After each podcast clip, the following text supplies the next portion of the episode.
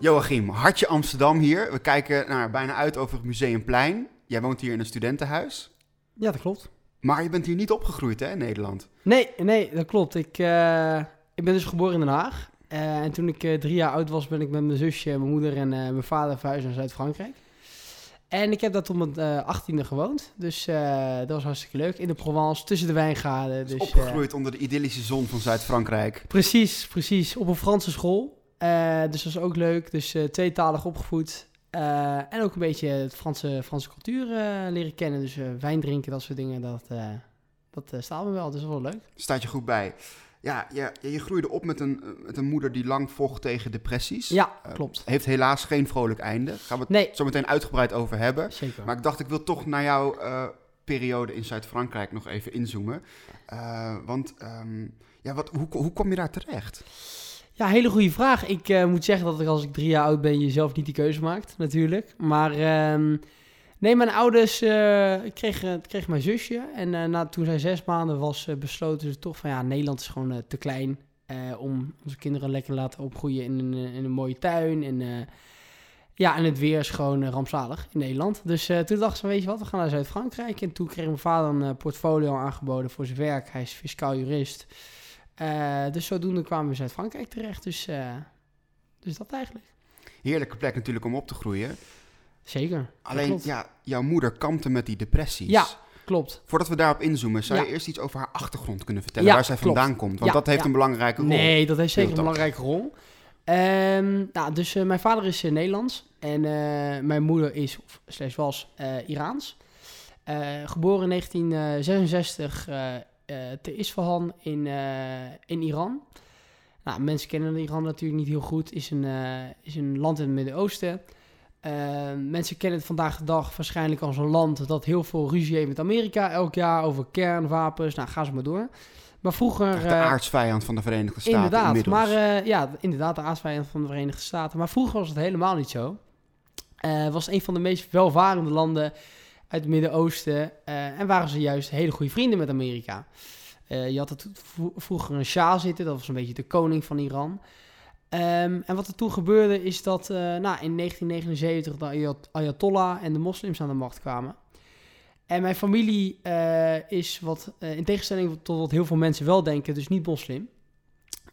maar een klein geloof dat heet Bahia geloof. Nou, heel Bahia geloof? Wat ja, is Bahia geloof. Het is een heel klein geloof dat vooral gelooft in de kracht van jezelf. En uh, wat kan je uit jezelf halen? En niet per se een grotere macht of wat dan ook, maar ook een beetje in de natuur. En wat kan je echt uit jezelf halen? Klinkt een beetje boeddhistisch, of is dat het niet? Nou, het is niet echt boeddhistisch. Het, is, uh, wel een beetje invloeden daarvan. Maar ja, kijk eens een keer op, op, Wikipedia. Het is heel, heel leuk om op te zoeken. maar even terug naar het verhaal. Dus, dus, hij, dus mijn familie was Bahia. En uh, dat, nou, best wel veel mensen in Iran zijn dat. Maar in 1979 kwamen de moslims aan de macht en die gaven mensen een keus. Uh, of eigenlijk geen keus.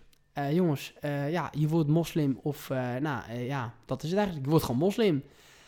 Maar ja, mijn familie wou dat natuurlijk niet, want als je geen affiniteit hebt voor een geloof en heel erg in een ander geloof gelooft, ja, dan is dat gewoon lastig om, om er toch op in te gaan. Dus uh, toen zijn, even kijken, moet ik het goed zeggen? Toen zijn uh, vier van mijn, mijn zus en mijn moeder is uh, opgegroeid als jongste uit een familie van zes kinderen. Haar vader was een, een, leer, een, leraar op een school. En hij, nou, en hij was best wel geschoold in, da, daarin. En, en de meeste van zijn, van zijn kinderen zaten ook allemaal op school. En dat was top. En de oudste broer, een van de oudste broers, die studeerde al in België. En toen de revolutie uitbrak, zijn, uh, zijn ze met z'n vieren dus uh, naar, uh, naar België gegaan. Maar ze moesten in ieder geval Iran uitvluchten. Ze moesten Iran uitvluchten. de rest van mijn familie, mijn opa en oma, bleven dan nog. En de oudste broer en zus bleven ook nog voor het, om het geloof ehm, bij te brengen bij de mensen. En heel veel mensen om bij te staan. En toen heeft mijn moeder vanaf haar dertiende, dus toen ze dertien jaar oud was... vanaf toen in de Filipijnen en in België gewoond zonder ooit meer terug te gaan naar Iran. En uh, na een paar jaar, uh, toen ze op school kreeg, kreeg ze op een gegeven moment een telefoontje dat haar vader en haar oudste broer uh, vanwege hun geloof gefusilleerd waren. als tegen de muur waren gezet door het regime. Zo. Dus ja, je kan je natuurlijk voorstellen, kan je horen. voorstellen dat als, als tiener om zoiets mee te krijgen op 17, 18-jarige leeftijd, eh, terwijl je al een paar jaar eh, ja, gewoon weg bent gevlucht uit je eigen land en je ouders nooit meer hebt gezien sindsdien, eh, heel heftig is om mee te krijgen. Nou, je kan me natuurlijk helemaal niet voorstellen, wij allemaal niet, wat voor impact dat op zo iemand kan hebben. Zeker als je de jongste bent uit een familie. Ehm, daarbij kwam ook dat mijn, eh, dat mijn moeder, aangezien ze de jongste was van de familie en ook nog een meisje was en in dat soort culturen altijd de jongens iets meer aanbeden worden dan, eh, dan de meisjes. Eh, en ze als zesde kind, als laatste kind, altijd van haar moeder te horen kreeg van, ja, weet je, eigenlijk, je bent niet gewenst. Je bent, ja, weet je, het is omdat toen de tijd heel weinig anticonceptie was. eh, zeker in dat soort landen. Maar eigenlijk altijd van haar moeder kreeg te horen van, ja, ik had je eigenlijk niet willen hebben. En eh, Dat zei haar moeder, dus dat jouw zei oma. haar moeder gewoon, ja, dat zei mijn oma moeder. gewoon tegen, tegen mijn moeder. Dus dat is natuurlijk als klein kind, weet je wel. Als gewoon vijf, zesjarig oud kind, dat je dat krijgt te horen de hele tijd van je moeder. Van ja, je bent niet gewenst. Ja, heftig. Eh, dat is niet, en dat gaat, dat gaat meewerken in je, hele, in, in je hele leven als je dat de hele tijd hoort. En dan ook nog ja, je land uitvluchten, een jaar lang in de Filipijnen tussen de ratten zitten. eh, om te overleven. En eh, ook gewoon eh, eten stelen omdat je anders omdat je geen geld hebt. En dan nou, vanaf je dertiende op, op school zitten ergens in België op een, kotschool. Nou, allemaal niet zo leuk. Uiteindelijk wel gered is ze is in Leiden gaan studeren. Heeft ze in eerste instantie is, ze heeft, ze, heeft iemand anders ontmoet. Heeft ze is daarmee getrouwd. Niet heel lang samen mee geweest. En toen in, eh in 1996 heeft ze mijn vader ontmoet. Nou, hartstikke leuk. Eh, had ook in Leiden gestudeerd. Dus dat was top. En toen, eh, nou, en toen eigenlijk net voor mijn geboorte al. Toen werd al duidelijk dat zij, eh, eh, dat ze, dat ze tegen haar eerste depressie aanhikte. En door de, eh, door de jaren heen, ik denk de, de eerste keer in 2000... Ik kan me wel herinneren een moment in 2006, 7, 8 een keer. Eh, dat ik thuis was, dat een paar van mijn familieleden ook waren. En dat op een gegeven moment was, ja, mama is weg. Dus ik snapte het natuurlijk niet. Ja, je bent dan een jaartje of eh, negen of zo. Je snapt nog niet heel veel van het leven. En van dat soort dingen. En eh, op een gegeven moment dat de politie kwam en met helikopter en zo zijn ze gaan zoeken. En die was gewoon een paar uur lang, nou, of een dag lang ergens in het bos gaan rondwandelen. En dat waren ge- gewoon sommige van die dingen die daar gewoon op een gegeven moment overkwam. En ehm, ja, je snapt het gewoon soms niet. Maar dat is gewoon... Het was denk ik af en toe alsof gewoon iemand anders in het lichaam van mijn moeder zat, zeg maar. Dus het is echt... eh, dat is echt een depressie. Daar kom ik later nog wel op terug. Gewoon dat je... eh, ja, het lijkt soms af en toe alsof je bezeten bent door, eh, door iemand anders. Of dat iemand anders in jouw lichaam zit en die je dan controleert. En ik denk pas in 2011, aan het eind van 2011, toen... het was echt de eerste keer dat ik zelf een beetje begreep wat er aan de hand was. Toen kreeg ze een depressie. En toen wist ik pas echt van wow, dit is, dit is heftig. Ja, want je vertelt natuurlijk inderdaad eigenlijk wat er allemaal met jouw moeder is gebeurd. Ja, klopt. Ehm, dit weet je natuurlijk allemaal pas veel later. Nee, klopt, ja. Eh, je groeide natuurlijk op met, een, met, met, met, met twee ouders. Ja, Met een vader en een moeder. Maar wanneer was dan echt voor het eerst het moment dat je dacht... Volgens mij gaat het niet helemaal goed met mama. ja ik denk dus wat ik zei net, eh, 2011, eh, 2012. eh, dat ik op een gegeven moment echt merkte van ja, het eh, ja, is iets. Is iets meer dan wat ik dacht dat er was. En ehm, ja, toen merkte ik op een gegeven moment, zei mijn vader ook, ja, mama is naar een kliniek toe. En toen begon ik echt pas te voelen van, hé, hey, iets geks, ze gedraagt zich gek. En ik kan me wel een paar scènes herinneren dat ze gewoon op een gegeven moment gewoon even, eh, ook gewoon ging wandelen en dan ook weer gewoon weg was. Of dat, eh, ja, ik zag gewoon de hele tijd huilen en niet goed gaan. En gewoon, eh, gewoon echt een, echt een, een, een, negatief, eh, eh, negatief hoofd van haar, een negatief beeld. eh. Want je Ja. zegt ook, het, het leek alsof ze was bezeten door Ja, demonen. Dat ja, is best wel heftig ja, om dat te is zien. heel heftig. En ik, heb, ik kan me één, één scène herinneren en die zou ik denk ik de rest van mijn leven in, mijn, in mijn hoofd hebben. Dat is één scène dat zij... ehm, dat ik naar de badkamer liep en dat zij de badkamer uitkwam en mij aankeek. En ik, ik keek haar ook aan en dat ze zei, en dat ik zei, mam, en dat ze zeggen, wie, wie ben jij? Ja, je eigen, bloedeigen zoon, weet je wel. En dat ik zei, ja mam, ik kom even de badkamer in. Dat ze gewoon letterlijk tegen mij zeggen, gewoon echt alsof je gewoon echt met een demon aan het praten was. En je zegt, en gewoon met je ogen aankijkt, van, "Kst, ga weg. Ik hoef je niet te zien. Nou, dat is, moet je je voorstellen, dan ben jij 13, 14 jaar oud. En dan, eh, ja, dan maak je zoiets mee. En ik schrok me helemaal kapot. Je dacht, ja. dit is mijn moeder niet. Ja, dat is mijn moeder niet, dacht ik echt. Dat is, eh, ik dacht echt, wat, wat is dit? En je kan het niet begrijpen. En heel angstig word je op, dat- op dat moment. En dan denk je echt van, jezus jongens, wat, wat, ja, wat stelt het in hemelsnaam voor? En eh, wat is dit? Dus toen ben ik echt helemaal kapot geschrokken. En die tijd daarna, kliniek, uit kliniek. Nou, dat heeft ongeveer anderhalf jaar geduurd, denk ik. Kon Maar jouw vader goed uitleggen wat er speelde en wat er aan de hand was? Of was je echt zoekende naar van, wat gebeurt hier nou eigenlijk? Ja, ik denk dat je nog zo, op zo'n danige leeftijd bent op dat moment dat je niet precies weet eh, ja, wat, wat er nou allemaal speelt. En iemand kan je het wel uitleggen, maar je moet het zelf ook kunnen begrijpen. Dus ehm, ik denk hij heeft het wel een paar keer uitgelegd van ja, mama is naar een kliniek, voelt zich nog niet zo goed en depressie dit dat.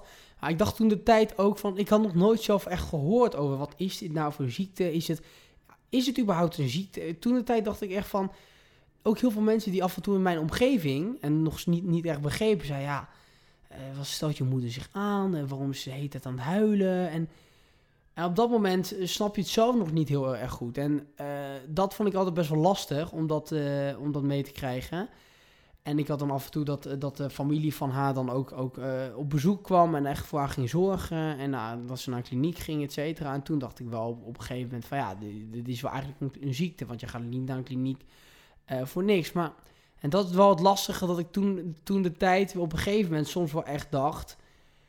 eh, en dat was ook het, eh, het jammere daarvan, dat mijn moeder ook af en toe zelf zei van ja, misschien ben ik zelf wel gek, weet je wel.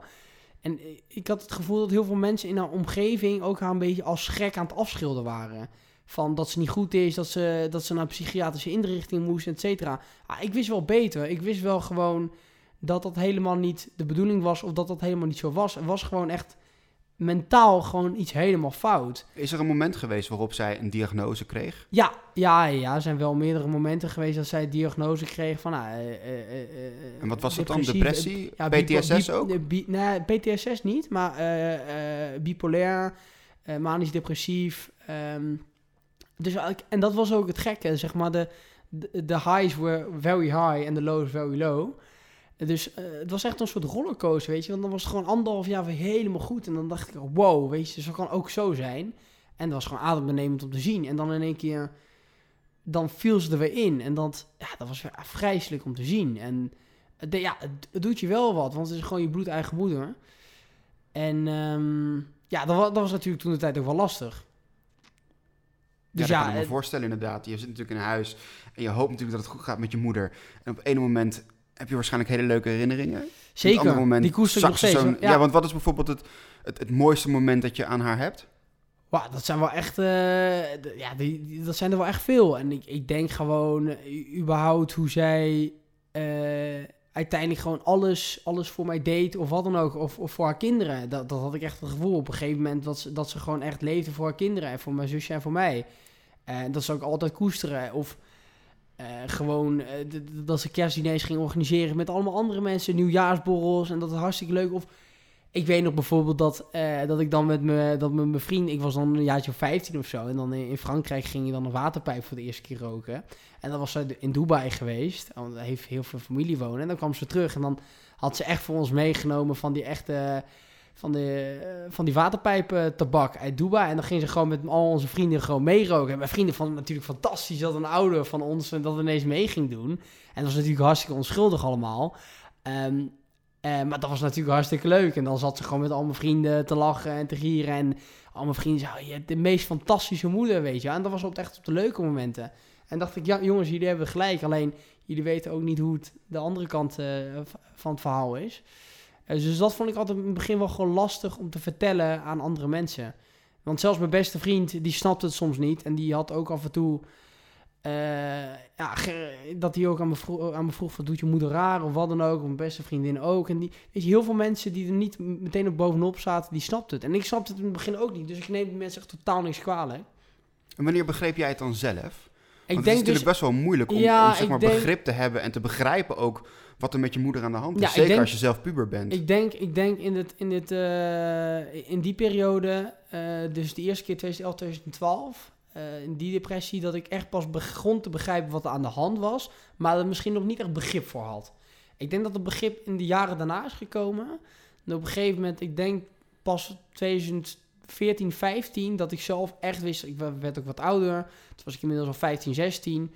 Dat ik echt begon te begrijpen van, hé, hey, wat is er aan de hand? En eh, hoe kan ik dat oplossen? Hoe kan ik voor mijn moeder zijn? Wat kan ik allemaal doen? Uh, dat er toen echt begrip voor kwam van, hé, hey, weet je, eh, het, het, zit zo, het zit zo en het gaat niet weg. Alleen, hoe kunnen we ervoor zorgen dat het op de een of andere manier toch uh, zo min mogelijk impact heeft op ons en op haarzelf? Dus toen begreep ik het pas echt. Dus je zat echt te denken in oplossingen? Ik zat zeker te denken in oplossingen, want, en dat vond ik natuurlijk lastig, want heel veel, ik merkte dat ik op een gegeven moment wel ja, als je depressief bent, uh, voor de mensen die luisteren of wat dan ook, mensen die in, in, in, uh, ermee te maken hebben. Op een gegeven moment, zonder dat je het weet, begin je heel veel mensen in je directe omgeving die van je houden af te stoten. Uh, en dat doe je helemaal niet expres, en dat wil je ook niet. Maar op een gegeven moment, ik snap dat op een gegeven moment mensen het ook helemaal genoeg van hebben. Van dat negativiteit. En die negativiteit straalt ook door naar andere mensen. Um, dus maar er is een keerpunt dat jouw vader, ja, dat in uh, de, die trok dat niet meer. Nee, dus inderdaad na die depressie uh, van uh, 2011, 2012... en dat was voor hem denk ik misschien de vier, vier vijfde keer... dat hij echt zoiets had meegemaakt met mijn moeder. Voor mij was het natuurlijk de eerste keer. Dat die op een gegeven moment... Hij heeft wel uiteindelijk gewacht dat ze beter werd. En op een gegeven moment dat ze beter was gewoon echt gezegd... Um, net voordat 2013 begon van... weet je, ik wil niet... ik wil gewoon een nieuw jaar in voor, voor mezelf... en toen uiteindelijk heel weinig begrip voor. Want ik dacht, eh, loser, je laat ons in je steek. En wat is het nou, weet je wel. Uh, maar achteraf snap ik het ook wel. Want het is gewoon heel lastig om om te gaan met iemand die een depressie heeft. En je steunt elkaar in een, als je bent getrouwd door dik en dun. Maar ik snap op een gegeven moment dat je zelf ook helemaal in je tak zit. En dan kan je net zo goed iemand van iemand houden. Maar als het jezelf ook je energie helemaal wegzuigt, dan snap ik dat ook. Dus toen een tijd nam ik een kwalijk. Achteraf gezien, nu uh, acht, negen jaar later, snap ik het allemaal en heb ik het een plekje kunnen geven.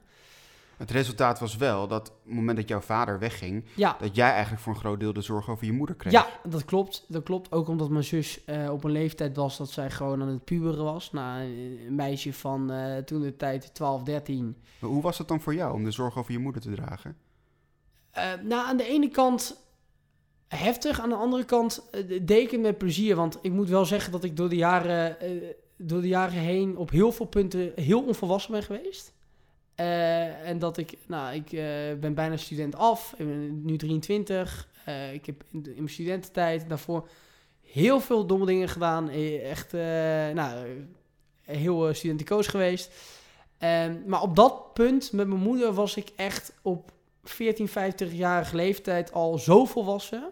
Dat ik gewoon begrip had dat ik ook gewoon mensen, ook heel veel volwassenen die dan de, de, zeiden van je moeder moet zich niet zo aanstellen. Dat ik juist degene was op 15-jarige leeftijd dat zeg van wat zeg je nou? Je bent er niet bij, je weet niet wat er gebeurt. En dat ik toen op die leeftijd al aan het troosten was en aan het helpen was van hé hey mam, komt goed, we komen eruit. En dat was op een gegeven moment soms wel echt dagelijks. Dat ik daarmee bezig moest zijn. Of, en ik deed het gewoon met liefde, omdat ik dat gewoon. Ik, ik wist hoe mijn moeder was op het moment dat het goed ging. Dus daar deed je het voor. Dus daar deed ik het ook voor. Um, maar ik heb dat nooit ervaren als een, uh, als een last of zo om dat voor haar te doen. Ik vond het, ik vond het nou, af en toe gewoon meer een eer dat ik, dat ik in de positie kwam om iemand anders te helpen. En dat geeft altijd wel een fijn gevoel dat je iemand anders kan helpen. En natuurlijk is het natuurlijk jammer dat het je moeder is op die manier. Maar ik heb het nooit ervaren als een last. En ik had het all the way eh, opnieuw gedaan. En heeft je moeder het ervaren als een last dat haar kind. Ja, dat zei, dat, dat, dat, dat zei ze wel af en toe tegen mij. Gewoon van ja, toen als het weer goed ging, van het spijt me zo, ik spijt me echt dat ik zo ben. En dat zei ze heel vaak. Ja, het spijt me gewoon dat ik zo ben.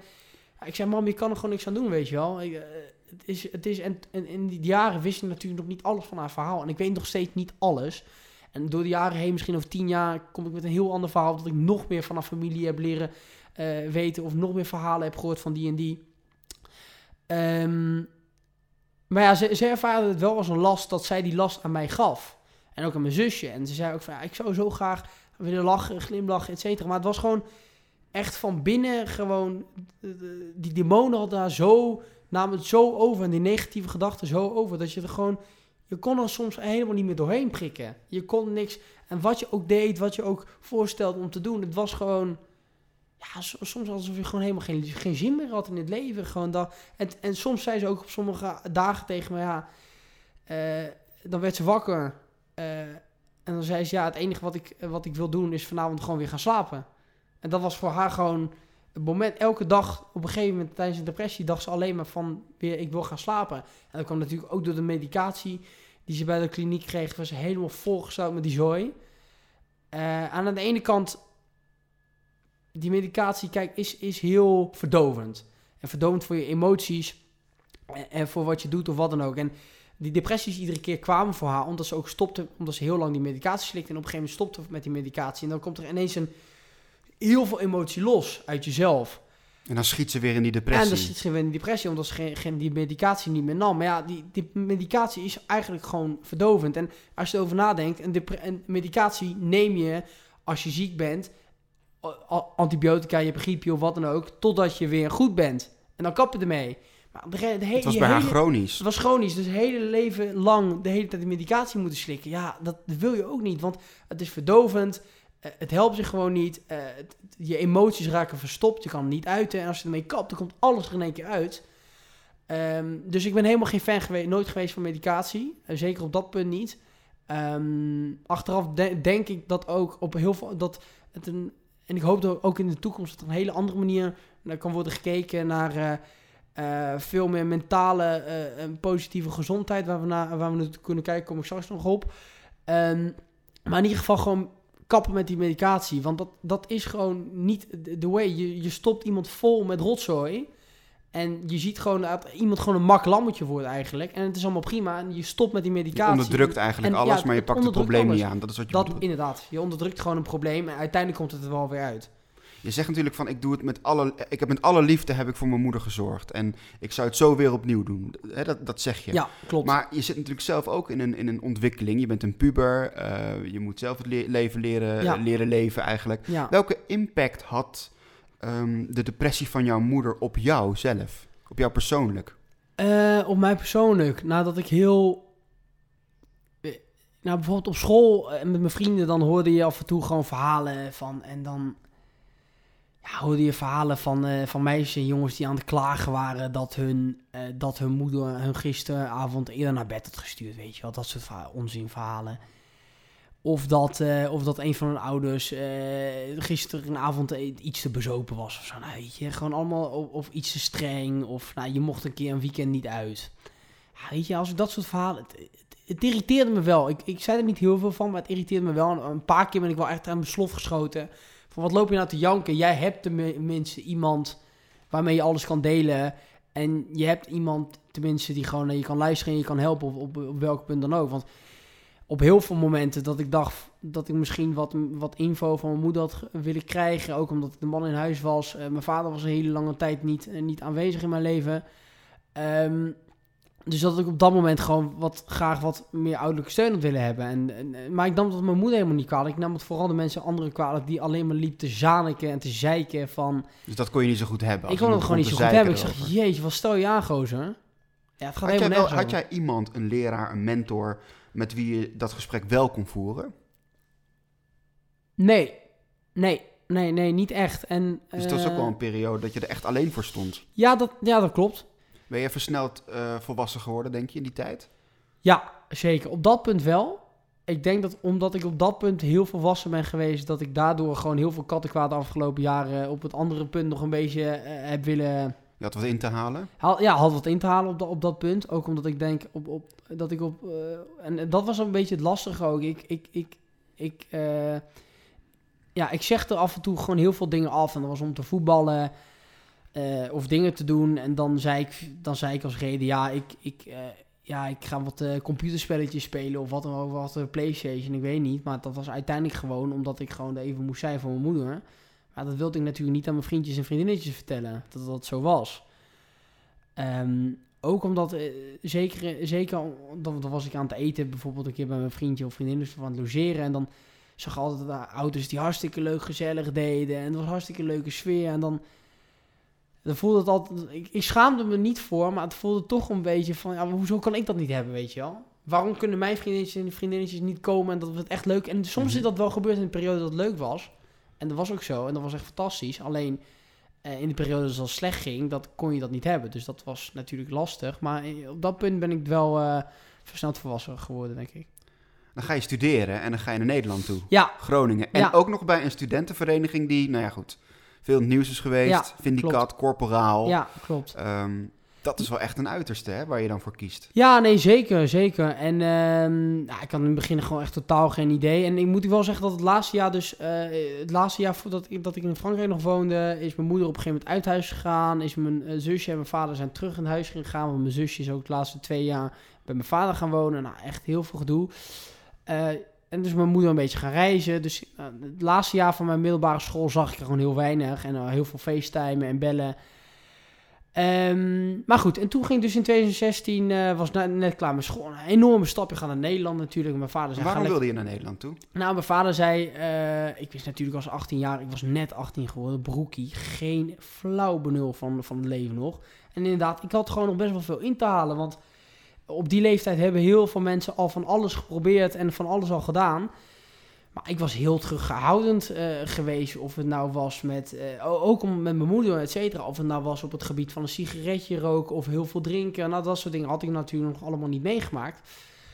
Ja, en mijn vader zei, ga gewoon lekker in Nederland studeren. In Frankrijk is, is het studentenleven wel hartstikke leuk. En nou, dus ik naar Nederland, Groningen. Nou, in één keer een hele grote stap van eh, Frankrijk naar, naar Nederland. Ik bedoel, ik was Nederlandse jongens helemaal niet gewend of Nederlandse cultuur. Dus dat was natuurlijk heel, heel heftig de eerste paar maanden. Dus de eerste paar maanden had ik het best wel, best wel lastig. Komt heel veel op je af. Nou, mijn moeder en mijn vader ook langs geweest.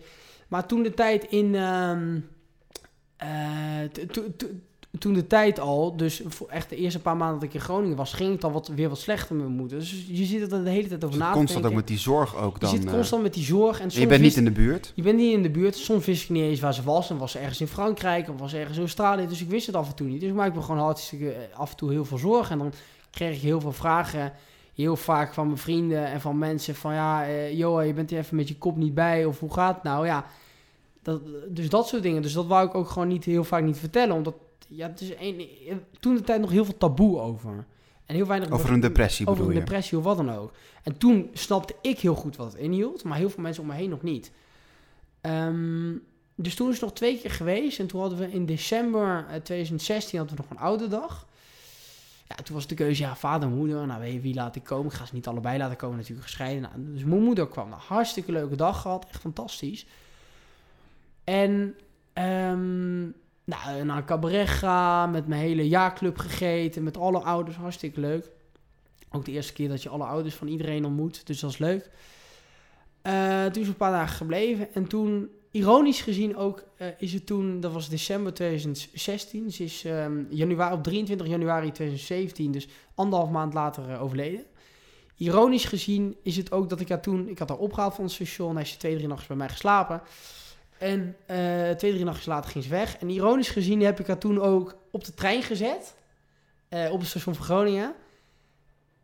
En haar uitgezwaaid met de trein en daarna nooit meer gezien. Dus eigenlijk als je erover absurde na- gewaarwording ja, eigenlijk. Ja, absurde gewaarwording. Dus alsof, als ik nu al aan terugdenk, dat is een soort van... Ja, een heel visueel afscheid. Snap je wat ik bedoel? Je zet iemand op de trein en de trein gaat weg en je ziet iemand nooit meer. Eh, en toen, nou, in die tijd eh, natuurlijk voor kerst een beetje contact gehad, telefonisch. En, ehm, nou, en, en daarna ook nog. En in, in, januari ook nog veel contact gehad. En toen weet ik nog vier, vijf dagen voordat ze overleed. Op een gegeven moment, ik zou eind januari met eh, heel onze, ons eerste jaar eh, van Vindicat... zouden we naar eh, Val Thorens gaan om te gaan, om te gaan skiën met het allereerste jaar. Dat was hartstikke leuk. En toen, één, twee weken daarvoor, zei ze nog... belde ze en zei ze: Hey Joa, hoe is het? Ehm, wat ga je doen? Ja, ik ga over twee weken naar Val Thorens. Zei ze: Heb je nog iets nodig? Ja, nou, niet echt per se, maar ik heb eh, nog wat, eh, nou, eigenlijk nog wat geld nodig. Want ik zit een beetje krap bij kas. Dus eerste jaar is hartstikke duur allemaal.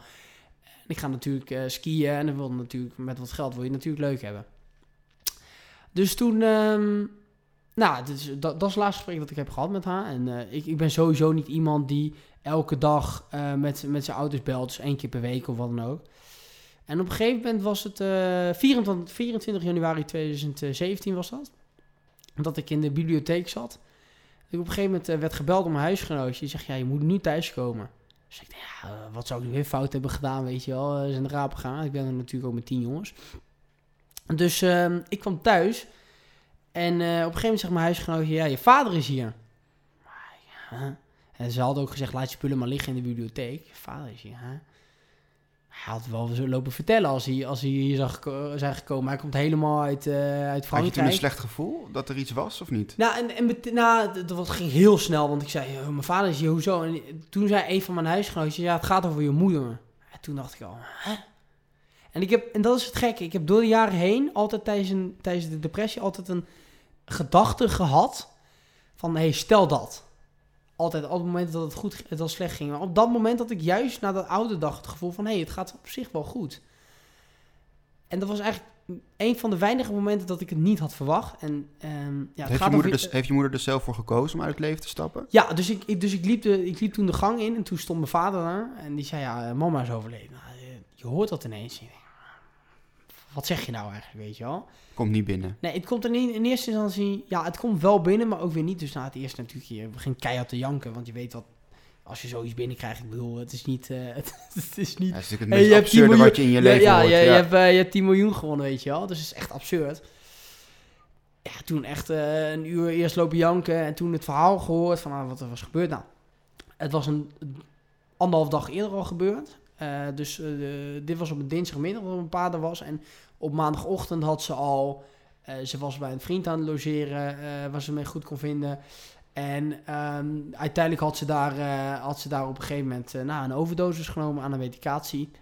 En ik denk juist dat ze dat op dat ik denk dat ze juist op het moment dat het goed ging heeft gedaan, omdat ze door de jaren heen altijd tegen mij zei en tegen mijn zusje van ja jongens de enige reden dat ik nog aan het leven ben is voor jullie. Ehm, en dat heeft ze heel vaak eh, eh, gezegd en in het begin zeg ja wat zeg je nou flauwekul en op een gegeven moment dacht ik echt van ja, inderdaad dat klopt.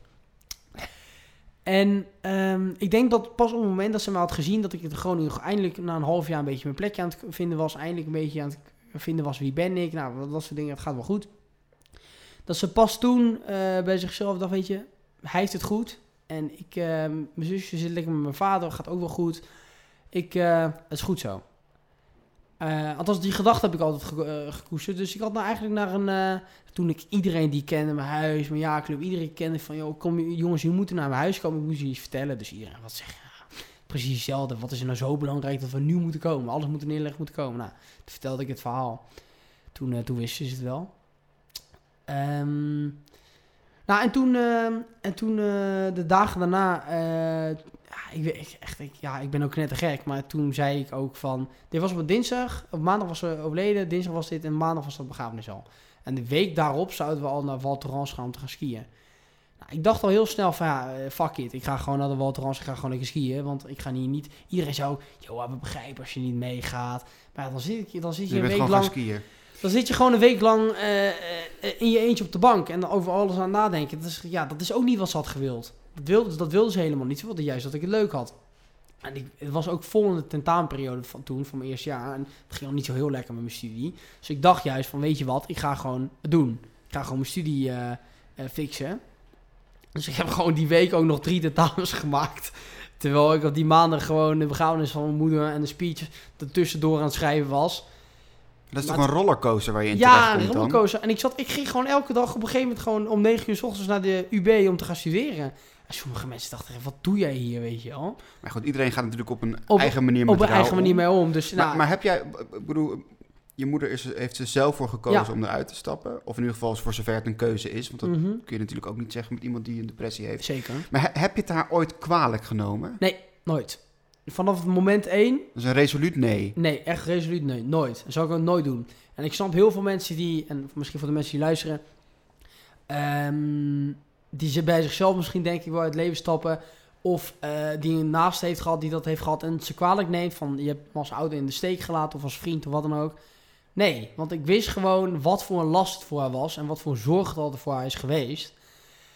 En het eerste wat ik dacht, echt na één of twee uurtjes al van... Hey, er kwam een enorme opluchting. Want het was gewoon door de jaren heen gewoon een zorg geweest voor, eh, voor mij, voor andere mensen, maar ook vooral voor zichzelf. En ik weet gewoon hoe erg ze gewoon eindelijk die rust wou vinden die ze nodig had. Dus nee, ik neem het helemaal niet kwalijk. Ik was, ik was eigenlijk blij, want ik dacht, hé mam, je je wilde altijd die rust in je hoofd en nu heb je dat eigenlijk. Je hebt niet meer die last en die ellende van het elke dag moeten opstaan met een kutgevoel of wat dan ook. Je hebt gewoon, het is voorbij. Dus nooit kwalijk meegenomen. En ik denk dat, dat dat nog een van de meest bizarre dingen is wat ik heb meegemaakt. Is dat ik kreeg een, een, week later, net voor de begrafenis, op een gegeven moment kreeg ik een, eh, zag ik op mijn telefoon, eh, op mijn eh, bankieren-app, zag ik ineens 400 euro gestort op de naam van de rekening van mijn moeder. En dat was een week na overlijden. Dan denk je al, weet je, heel gek natuurlijk. Nou, blijkbaar wa- was dus de vriend waar ze logeerde, had ze blijkbaar had ze een briefje achtergelaten. Uiteindelijk was er geen nood over achtergelaten voor, voor iemand. Was helemaal niks achtergelaten van jongens, ik stap uit het leven of wat dan ook. Het was alleen eh beste, eh, beste waar ze logeerde dan. Eh, die man heette dan Gerard. Beste Gerard, zou je nog alsjeblieft even eh, 400 euro over kunnen maken naar Joachim, zodat hij volgende week in Val er een leuke week van kan maken. Voor je vakantie gaf ze nog even wat geld mee. Ja, dus nou, toen ik dat las, toen dacht Absurd ik al, ik moet ja. helemaal gaan. Maar dat heeft me wel toen wat gedaan. Toen dacht ik echt juist van, nu moet ik gaan. En ik heb zeker al dat geld uitgegeven. Ja. En hartstikke leuk, leuke dingen mee gedaan. Ehm, Je zegt, ik was ondertussen ook nog aan het schrijven aan een speech voor Ja. de begrafenis. Ja. Wat, wat heb je daar op die begrafenis dan gezegd? Nou, er waren heel veel mensen aanwezig. Ook heel veel mensen die ik al lange tijd niet had gezien. Sommige mensen waren overal ter wereld vandaan gekomen. Uit Australië, uit Dubai, eh, Londen. Nou, een grote familie- en vriendenclub. Ja, zeker. Nou, haar hele familie is natuurlijk gevlucht uit Iran toen de tijd. En die zijn overal als mieren over de wereld verspreid geraakt. Een hele grote familie. Heel hecht met elkaar allemaal. Dus die zijn allemaal natuurlijk gekomen. Ook heel veel mensen van mijn school, oud-klasgenootjes, vrienden. Mijn hele, mijn hele huis, studentenhuis in Groningen. Meteen, terwijl ik ze die jongens een half jaar kende, allemaal meegegaan. Dus dat zal ik ook de rest van mijn leven nog herinneren dat ze meegingen. Eh een van mijn clubgenootjes die ik net kende, die is ook mee, eh, meegegaan. Dus eh, terwijl die ook allemaal tentamens hadden. Dus dat zal ik altijd herinneren dat die jongens zijn meegegaan. Beste vriend, beste vriendin ook allemaal meegegaan. Dus dat zou ik voor de rest van mijn leven koesteren dat die mensen zijn meegegaan. Maar wat ik tijdens die speech allemaal heb gezegd, ja. Ik heb het heel positief gehouden. Ehm, ik heb een tweetalige speech, uiteindelijk in het, eh, in het Frans en Nederlands. Omdat sommige mensen spraken alleen Frans, sommigen Nederlands. En ik heb gewoon vooral gekeken naar de positieve dingen. En wat we allemaal samen hebben meegemaakt. En ik zat vooral de dingen die ik opnoemde, die ik dan eh, jammer. Was van ja, ik vind het echt jammer dat ik bijvoorbeeld het laatste seizoen van Game of Thrones niet met je kan kijken. Want, omdat we altijd samen keken. En zelf echt een moment waar ik bra op brak, zeg maar. Waar ik, ik heb het hele speech zelf te sterk gehouden. En ik zei aan het einde van... Het enige wat ik echt jammer vind, is dat je niet later eh, oma kan worden van mijn kinderen. Of op mijn trouwerij zou kunnen zijn, zeg maar. Dat, wat ik weet dat ze dat heel graag had willen, eh, bij had willen zijn. Dus en toen, toen moest ik wel erg janken. En vooral Dat ze daarna... die momenten niet kon meemaken. Nee, dat inderdaad. Want ik weet dat ze dat echt fantastisch had gevonden. En dat dat juist haar misschien weer nieuwe energie had kunnen geven. Ehm, maar uiteindelijk had ik er gewoon vrede mee en heel positief. En, niem- en ik, ik probeerde nog aan een beetje aan de mensen die er waren een beetje uit te leggen tijdens de speech. Van, ah, hoe, hoe was het nou? En weet je, neem het haar gewoon niet kwalijk. En het is goed zo, weet je wel. Dus probeerde ik echt mensen mee te Toch, toch is dat wel heel knap, want de meeste mensen, en zeker wiens ouder natuurlijk zelf uit het leven stapt, die blijven achter met zoveel vragen, met zoveel onbegrip eigenlijk. En dat klopt. Eh, Stel je voor mensen die dit luisteren, die ehm, iets soortgelijks meemaken, eh, eh, een ouder hebben verloren, of iemand die dichtbij staat aan, ja, aan ja. zelfmoord. Wat, wat zou je tegen die mensen zeggen? Ja, ik zou vooral willen zeggen, nou, probeer je in te leven in iemand anders. Ehm, en probeer dat misschien nog verder te doen dan je eigen begrip. Want je kan het niet begrijpen. En soms wil je het ook niet begrijpen en je kan het niet begrijpen. En het is pas echt als je het zelf hebt meegemaakt in depressie dat je het over mee kan vragen. Dus ik, ik zou sowieso willen zeggen tegen iedereen die luistert en eh, de mensen die ermee te maken hebben of jezelf of wat dan ook. Zeg nooit tegen iemand die een depressie heeft, ik begrijp je. Want je begrijpt die persoon niet. Echt niet.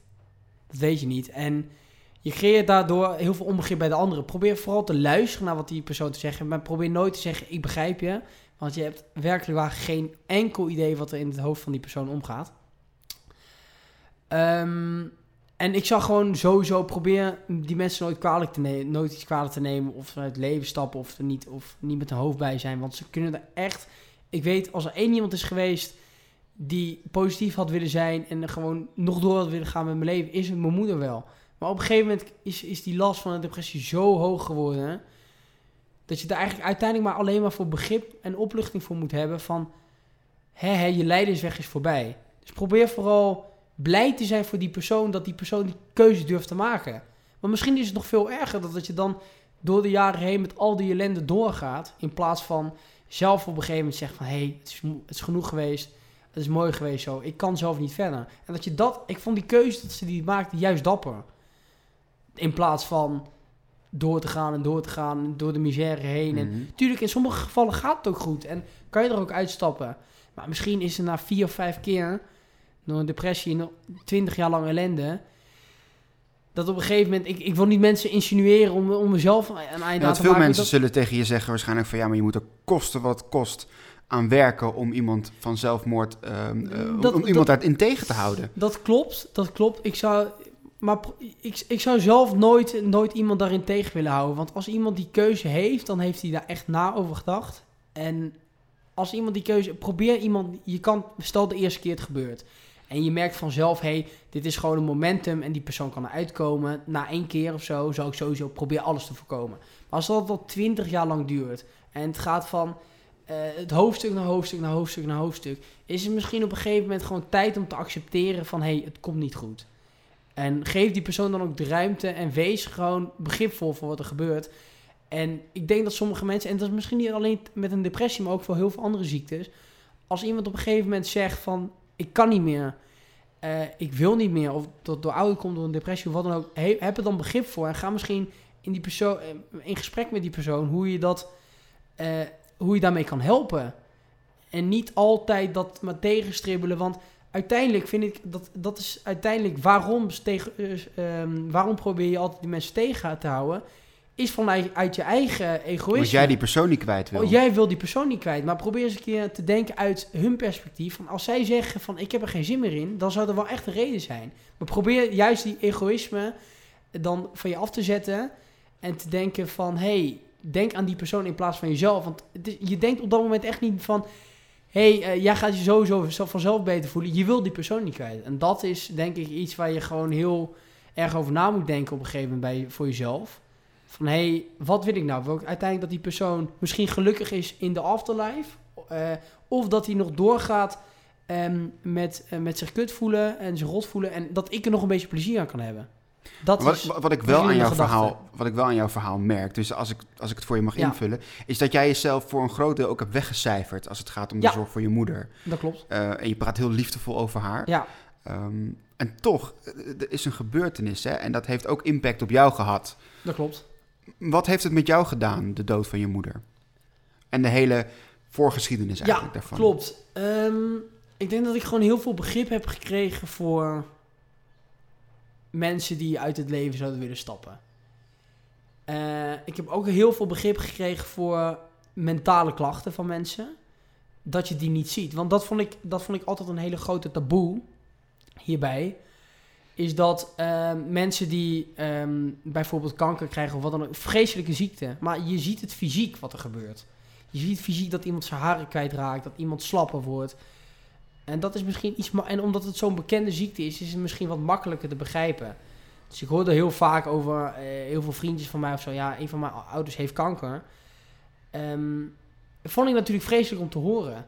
En Maar dan was er altijd, oh wat is het erg, wat is het triest, en bla bla bla. En ik zei, ja, mijn moeder heeft een depressie. En diezelfde reacties kreeg ik niet. Omdat me- heel weinig mensen het begrepen. En omdat het niet zichtbaar En is. het is niet zichtbaar. Het is allemaal van binnen in je hoofd en mentaal en je ziet het niet. Dus je ziet niet dat iemand helemaal vanaf binnenuit afgetakeld wordt. En achteraf had ik zelf misschien gewild dat mijn moeder, het klinkt heel gek om te zetten, liever kanker had gehad dan een depressie. Omdat het soms, omdat, kijk, fysiek er niet meer bij zijn, heel kut. Maar mentaal er niet meer bij zijn, terwijl je lichaam er wel is, vond ik zelf nog vreselijker. Omdat je op een gegeven moment geen communicatie meer kon hebben, geen normaal gesprek of wat dan ook. Gewoon helemaal weg, af en toe. Eh, dus dat heb ik er zeker van meegekregen. Dus mentaal dat iedereen heeft mentale struggles. Zeker vandaag dan met corona, onder jongeren, et veel erger. En ik heb toen de tijd ook altijd het idee gehad, hey, ik wil in de aankomende jaar, terwijl ik student ben, nog één keer iets hiervoor doen. Eh, dus daarom dat ik hier zit bij de podcast. Omdat ik hoop dat ik heel veel mensen eh, eh, helpt om erover te praten. Toen iets meer dan een jaar geleden ehm, besloot ik dus met acht jongens van mijn studentenvereniging... eh, van Vindicat, dus nou, ook positieve dingen erover te zeggen. Zijn we met z'n achten zijn we begonnen met roeien, een jaar lang. Hebben een heel traject afgelegd en op een gegeven moment met elkaar gezeten. We zeiden, jongens, we willen dit doen voor het goed doel. We willen geld ophalen voor een goed doel. Nou, meer dan 6000 euro opgehaald.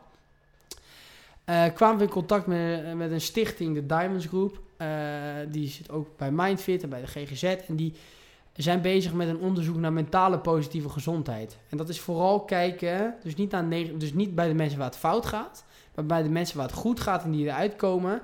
Hey, wat zijn de elementen die zij hebben gebruikt om uit die negatieve spiraal te komen? Dus daar meer dan 6000 euro voor opgehaald. Eh, uiteindelijk 100 kilometer gegroeid voor het goede doel. Heel jaar lang daarvoor getraind. Heel vet, er zijn hele leuke foto's van te vinden. Eh, en dat onderzoek staat ook op internet. Eh, dus nou, als je erover meer over wil horen, neem vooral contact met me op. Samen, in samenwerking met de Universiteit van Twente wordt er nu een onderzoek gedaan. met heel veel data om te kijken van hey, de mensen die bijvoorbeeld, het gaat vooral over jongeren en tijdens de coronacrisis, hoe zijn die mensen die in, of dicht in die richting van een depressie uitkwamen, hoe zijn ze preventief er weer zelf weer uitgekomen? Dus het gaat echt over preventie. Wat over kun je preventie, doen? want uiteindelijk is dat het eh, belangrijkste. Kijk, ja. uiteindelijk als je er helemaal in zit, is het heel lastig om uit te komen. Maar het gaat vooral om preventie. Eh, en ik merkte bijvoorbeeld dat zo'n uitdaging voor mezelf, zo'n positieve uitdaging, Dus het feit dat jij 100 kilometer gaat roeien, hè? bijvoorbeeld doel. sportief, Ja? sportief, sowieso sp- sport altijd goed. Sportief bezig zijn en een doel voor jezelf stellen, wat gewoon echt op jezelf gericht is en waar je misschien andere mensen ook in meetrekt, dat helpt enorm. Dat heeft mij in ieder geval heel veel geholpen om ergens naartoe te werken.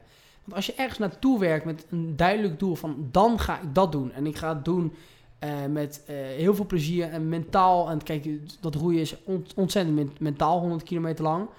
Ehm, en door het jaar heen, door het corona... Want hoe lang doe je daarover? Ik geloof 10 uur of zo, 10 toch? uur Zo. Ja, in nou, mijn, handen waren helemaal een galamietje. Ik heb nog steeds drie maanden later, drie, vier maanden later nog steeds pijn aan mijn hamstrings.